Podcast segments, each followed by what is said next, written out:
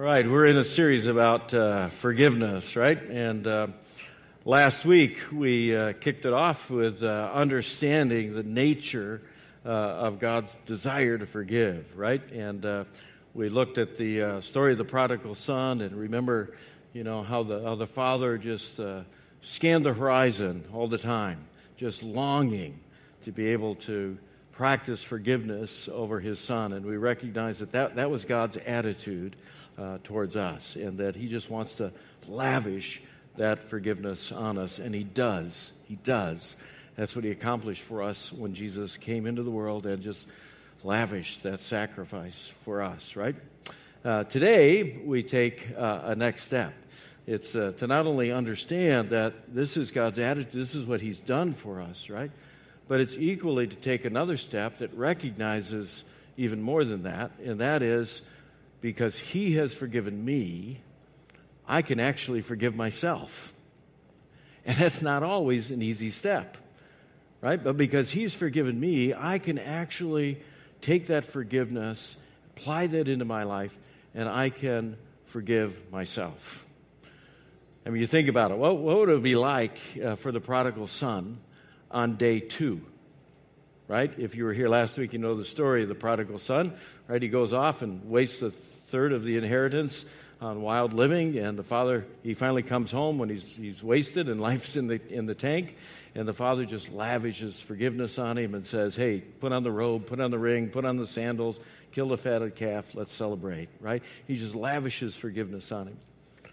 But what do you suppose it was like for the prodigal son on day two? You suppose he woke up the next morning and, you know, he's waking up in, in his own bed you know, and, and he's got, you know, his own jammies on, you know, his favorite jammies. His stomach is still full from the feast of last night. I mean, what goes through his, his head and his heart in that moment? I mean, does he walk downstairs to the smell of coffee brewing in his dad's house and go up to dad and say, Dad, you know, I've been thinking here, maybe you just acted too quickly. Maybe that forgiveness thing that you just lavished on me yesterday, you were probably a little too lavish, a little too abrupt. We should probably rethink this whole thing. My plan of going back to just letting me be your slave, that'd be good enough. I mean, what would it be like to be, that, prodigal son and wake up the next day and understand how extraordinary his dad is in lavishing that forgiveness? Can he take the next step? Can he take the next step and let that forgiveness become his own?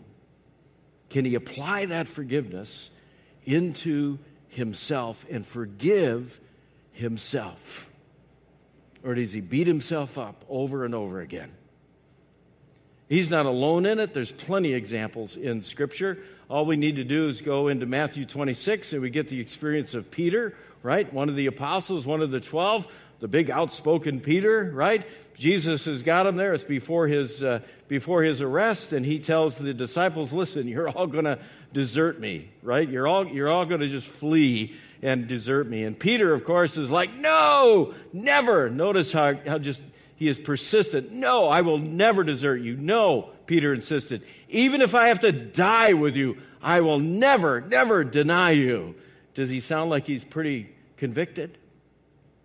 And yet, you probably know the story, right? What happens? Jesus is arrested.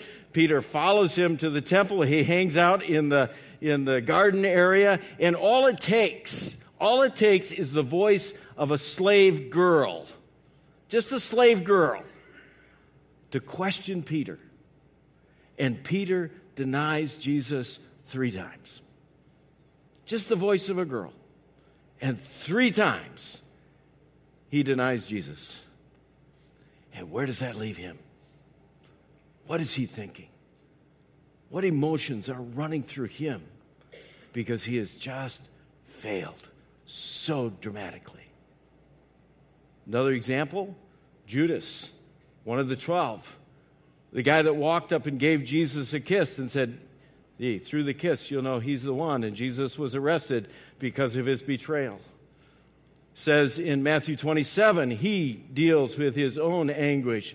It says, when Judas had betrayed him, Jesus, he realized that Jesus had been condemned to die, and he was filled with, he's filled with the guilt, the shame, the regrets, right? He goes back to the Jewish leaders and he says, look, what I did was wrong, and he throws back the silver, but he can't deal. He can't deal with the overwhelming pressure of his sin. And what does he do? I have sinned, he declared, for I betrayed an innocent man. What do we care? They said. That's your problem, yes. And Judas threw the silver coins down the temple and he went out and he did what? Destroyed himself. See, this is why it's so important that we talk about this this morning. Because if you can't take God's forgiveness and claim that and then forgive yourself, you're in a destructive place. If you can't take that forgiveness and apply that forgiveness into your life and claim that forgiveness and forgive yourself, then you're going to be in that same place. And that is a place that destroys. So, how do we do it? How do we take this lavish forgiveness of the Father, take that and apply that and say, yes, not only does He forgive me, but you know what? I'm ready. I am ready to forgive myself. Here we go. First thing is remember, God really does forgive you. Remember everything we talked about last week. Remember, He really does forgive you. And His invitation to you is to forgive yourself. We got Jesus in Matthew 11. He says, Come to me, all of you who are weary and carry heavy burdens, and I will give you rest. So, you think he really meant that? And you think he was serious about that? Amen. You bet. What's he saying? You don't need to carry it. The guilt, the shame, the regret. You don't need to beat yourself up anymore. You don't have to go through that destructive experience anymore. Give it up. Let it go. It's forgiven. Apply it to yourself. You see, it is the invitation to forgive yourself. It's to remember what the psalmist said in 103, we talked about last week. The Lord is compassionate and merciful. He's slow to get angry, and He is filled with what? Say it with me unfailing love. What's that mean? The invitation is there. Continually, repeatedly, the invitation is there. Don't carry it, let it go, forgive yourself. Take that forgiveness that God has already accomplished and apply that into your life. We see the invitation to Peter. We just talked about him, right? Can you imagine the anguish, the, the guilt, the regret, everything that's been flowing through, through his mind and his heart and his emotions since he denied Jesus? What happens in the Gospel of Mark? Jesus res- is resurrected from the dead. You know, the stone's rolled, the angel comes, they go find out, holy cow, he's alive, what's going on? And look what the angel says to those that come to the tomb first.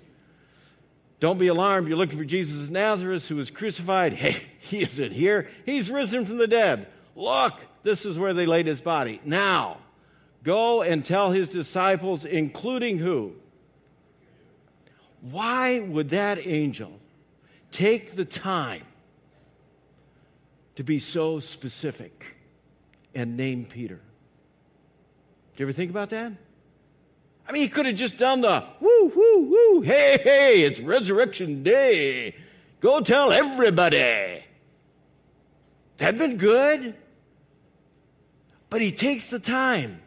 He takes that, he's intentional and specific, and he says, and don't forget, make sure you tell Peter. Why? You know why. Because you know what Peter's feeling. You've been there. You maybe sit there right now. You may have the same kind of stuff going on in your life that's destructive, that God has given you that invitation to experience His forgiveness, but you just can't forgive yourself. That's the invitation today. Don't just talk about for God, God's forgiveness. Don't just understand it in your head receive it in your heart, and go ahead, come completely home and forgive yourself. Forgive yourself because God has already forgiven you. You need to remember when those thoughts come into your head again and you start thinking about it again, you just got to say to yourself, wait, no, I'm forgiven. I'm forgiven. Next step, don't be afraid when those thoughts start coming back on you. Don't be afraid to be specific.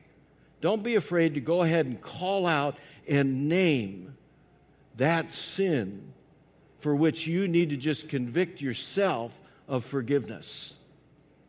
If you look at Matthew 15, Jesus is talking to his followers, right? And then he's talking about destructive life. And he says, From the heart come evil thoughts, murder, adultery, all sexual immorality, theft, lying, and slander. These are what defile you. Did you notice what he just did there? He got real specific, didn't he? He didn't just say, Listen, out of your heart can come all kinds of problems, there can be all kinds of sins, and just drop it there. No, he took it another step, and what did he do? He named it, he called it out, he got real specific.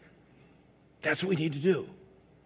We need to not, not kind of hide under the broad kind of generalities of saying, you know, like Larry the cable guy, you know, God, forgive me for what I just did, you know this kind of general, generic forgiveness thing. It's good. God honors that. He forgives, absolutely. But you got to go to the next level and be able to name it. You got to name it.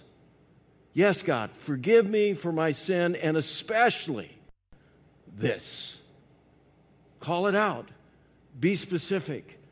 Don't let that one thing take over your life. Call it out, name it, and be specific. Peter, this guy we just talked about that said, Hey, don't forget the angel, don't forget, go tell Peter. Peter in Acts 2 is a different kind of guy because he's experienced and applied this forgiveness. And when he's talking to others and says, Listen, you, you need to go ahead and confront those sins in your life, look what he says. Each of you must repent of your sins. Is that singular or plural?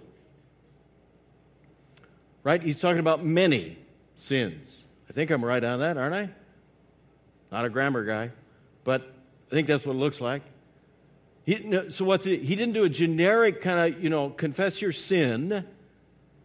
He called sins plural, meaning go ahead, name out the specific ones.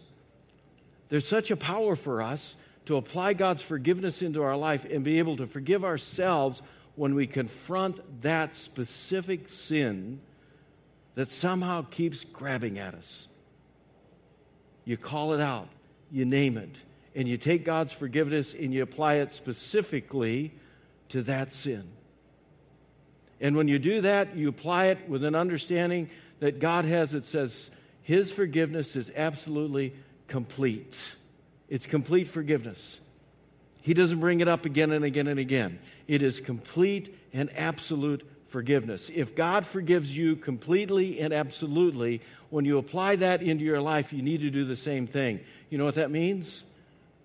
What if you're the prodigal son and two weeks later, a month later, three months later, you keep coming to the dinner table and saying, Dad, man, I, I am so sorry. I can't believe I messed up like that, Dad. I mean, I just, I don't know what I was thinking. I mean, if you kept doing that, what would the dad finally say? Enough already. Give it up. I'm tired of hearing about it, okay? I've already forgiven you. Remember, we killed the fatted calf. We had a big celebration. I told you forgiveness was there. I restored you absolutely. Give it up. Let it go. That what he'd say? That's it. His forgiveness is absolutely complete. It's complete. And the invitation is to say the same thing let it go. Let His forgiveness apply into your life, and you forgive yourself and say, It's over. It's done. I'm not going to think about it. I'm not going to talk about it. I'm not going to let it control me anymore. It's done. Look at Psalm 103 again. It says, talking about God, listen, God does not punish us for all our sins. He does not deal harshly with us as we deserve. For his unfailing love towards those who fear him is as great as the height of the heavens above the earth. Look at 12. He has removed our sins as far as the east is from the west. How far would that be? What's the point? It's gone. You don't need to talk about it anymore. You don't need to bring it up anymore. If you need it declared more specifically, look at Hebrews uh, 10. Hebrews 10. It says, then he says, I will never again remember their sins and lawless deeds. Talking about God, right? I will never again remember their sins and lawless deeds. And when sins have been forgiven, look at this. There is no need to offer any more sacrifices. Did you see that? There is no need to offer any more sacrifices. What did he just tell you? You don't need to do it again and again and again and again and again. You, you don't need to you, let it go. God has forgiven you. He proved that in Christ once for all. So let it go. Don't keep beating yourself up. Take that forgiveness that Christ accomplished for you, apply that into your life, call out that specific sin, name it, give it to God, and let it go. Let it go. It's gone, it's done, it's forgiven. If we apply that forgiveness, it means we apply that and we let it go. You say, well, well, well wait a minute. what if I do it again? I mean, I let it go, but what if I do it again? Well, okay. If that happens, repent again. Go to him again. Go to the Father, just like that prodigal. Remember his attitude. Go to him again. And God promises he will lavishly forgive. Go to him again in earnestness. But as you go, when you receive that forgiveness and you apply that forgiveness, you got to apply that forgiveness in a commitment that says, I'm not going to let this happen again. Meaning, I am not, I'm going to make some steps in my life to make sure I'm not putting myself at risk for this sin that I've named out, called out. I'm not going to put myself in the same position again. If you look at Galatians, Paul says, For freedom Christ has set us free. Stand firm, therefore, and do not submit when? Again. Don't submit again to a yoke of slavery. God forgives again and again and again we can forgive ourselves. But as we forgive ourselves again, we need to take steps to make sure we don't put ourselves at risk again. If you've made the mistake of having a relationship with somebody else outside your marriage, you need to break that off. You need to break that relationship off, and you need to get as far away from that person as you can. Don't go work with them, don't go play with them, don't continue and don't put yourself in that place again. Whatever it is, you can name whatever specific sin it is. If that sin is holding on to you, make sure you don't put yourself back in the same position again. Change your life, change the direction. Let God not only forgive you, apply that to yourself again, but that, that issue into life change. Let it issue into a change in the direction of your life. Let me show you something really cool. You still paying attention? Okay, let me show you something really cool. This is really cool. Did I convince you yet? Okay, this is really cool. So remember, we talked about Peter, right? And Peter said, Oh, Lord, no, I'll never, never, I'll die first. And then he did it, right? He blew it, right? And he denied Jesus how many times? Thank you. Three times. If you go into John 21, this is after Jesus is resurrected and he just kind of keeps showing up every so often to his disciples, right? So, John 21, the boys are out fishing. Jesus shows up on the shore and he hollers at them and he invites them for breakfast, my favorite meal of the day. He invites them for breakfast, okay? And it says, when they had finished breakfast, Jesus says to Simon Peter, Simon, son of John, do you love me more than these? He said, Yes, Lord. You know that I love you. Jesus said to him, Feed my lambs. That's cool. He just, Jesus, just like Peter, come on, right? Look what happens next. A second time, he said, Simon, son of John, do you love me? And a third time, he said, Simon, son of John, do you love me? How many times? How many times did he deny him? Why did he do that? Why do you do that? He just matched Peter's denial with the invitation to life change. To apply forgiveness and say, Peter, you get it right. You really are forgiven. Apply that into your life and now live a different way. Live a different way. And he ends with the invitation. After he said this to him, what's he say? Invitation. Follow me. Don't go live the way you lived. Don't go back into that same place. Don't put yourself back in that same environment. Change your life. Live a different way. Follow me. I forgive you. I claim you. I'll do it again and again and again if I have to, but let's move your life in a different direction. It's the invitation to take forgiveness, apply that into your life, and let forgiveness be the springboard that changes the direction of your life, that changes the momentum of your life. And it did. Look at Peter, this guy that was intimidated by a, a girl, a servant girl, the first time, now in Acts 4, is standing up in front of everybody proclaiming Jesus. 3,000 people and more come to know Christ because Peter stands up and just proclaims Christ. He heals somebody, he gets arrested, he gets dragged in front of the ruling council, the Sanhedrin of the Jews, and he is so bold that he tells them here in Acts 4:10 that they crucified the Christ. They're so amazed. You go down to 13, it says, Now, when they saw the boldness of Peter and John and realized they were uneducated, ordinary men, they were amazed, yes, and recognize them as companions of Jesus. Do you see the life change that just happened for Peter? Why? Because he applied forgiveness. He wasn't the same person anymore. He took that invitation and he applied that forgiveness. And he wasn't the same person anymore. And here's the miracle. You ready? Here's the miracle. When you forgive yourself and you let God move your life in a different direction, God will begin to use even the brokenness of your sin for His purpose. Do you follow that? When you receive that forgiveness from Him and you apply that and say, I'm going to forgive myself, and, and you take that invitation now and you let Him redirect your life and start following Him absolutely and completely, He will take the brokenness of your sin, whatever it is you called out, and He will use that for His kingdom purposes. So, what's it mean? So, if you've had an extramarital affair and God has forgiven you for that, and you've applied that forgiveness into your life, He may put you in a position where you become the barrier for somebody else so they don't make the same mistake, so they don't go through the same pain and the same destruction.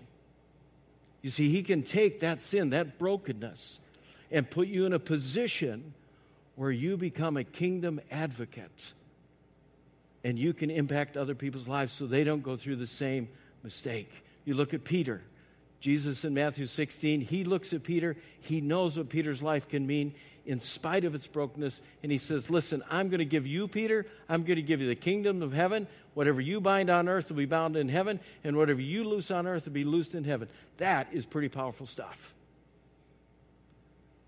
Peter was able to apply that forgiveness and say he could forgive himself his life got redirected, and he became a kingdom focused, kingdom purposed person. He wasn't the first one. You're going to be amazed how God can use our brokenness? Look at this list. These are guys from Scripture, right? Jacob. Jacob was a liar and a cheat. that was his sins. He was a liar and a cheat, and yet he is the father of the 12 tribes. Moses, Moses, Moses was a murderer and a guy with a huge anger problem. And what happened? He led God's people out of slavery in Egypt to freedom. David, David was an adulterer and a murderer, but Scripture continually says not only was he the greatest king in Israel, but he was always a man after God's own heart. Jonah, Jonah ran from God, ran from what God wanted him to do in his life. He ran, and yet, when the thing's all over, what does he do? He brings an entire, entire city to repentance. Paul, Paul persecuted and murdered Christians. And yet, can you think of anybody else that was more powerful than the church in proclaiming the gospel of Jesus Christ and starting new churches? And Peter. Peter denied Christ. And yet, God used him as a pillar of the church so that when he would walk through the crowds and there'd be sick people laying beside the road, if his shadow, if his shadow would fall on a sick person, they would be healed. Don't tell me God can't use you, broken, sinful person that you are. Because when you receive God's forgiveness and you apply that to yourself and you forgive yourself, when you remember how much He's forgiven you, when you take that and you apply that into yourself and you let that be life change, God will use your life. And He'll even use your sin.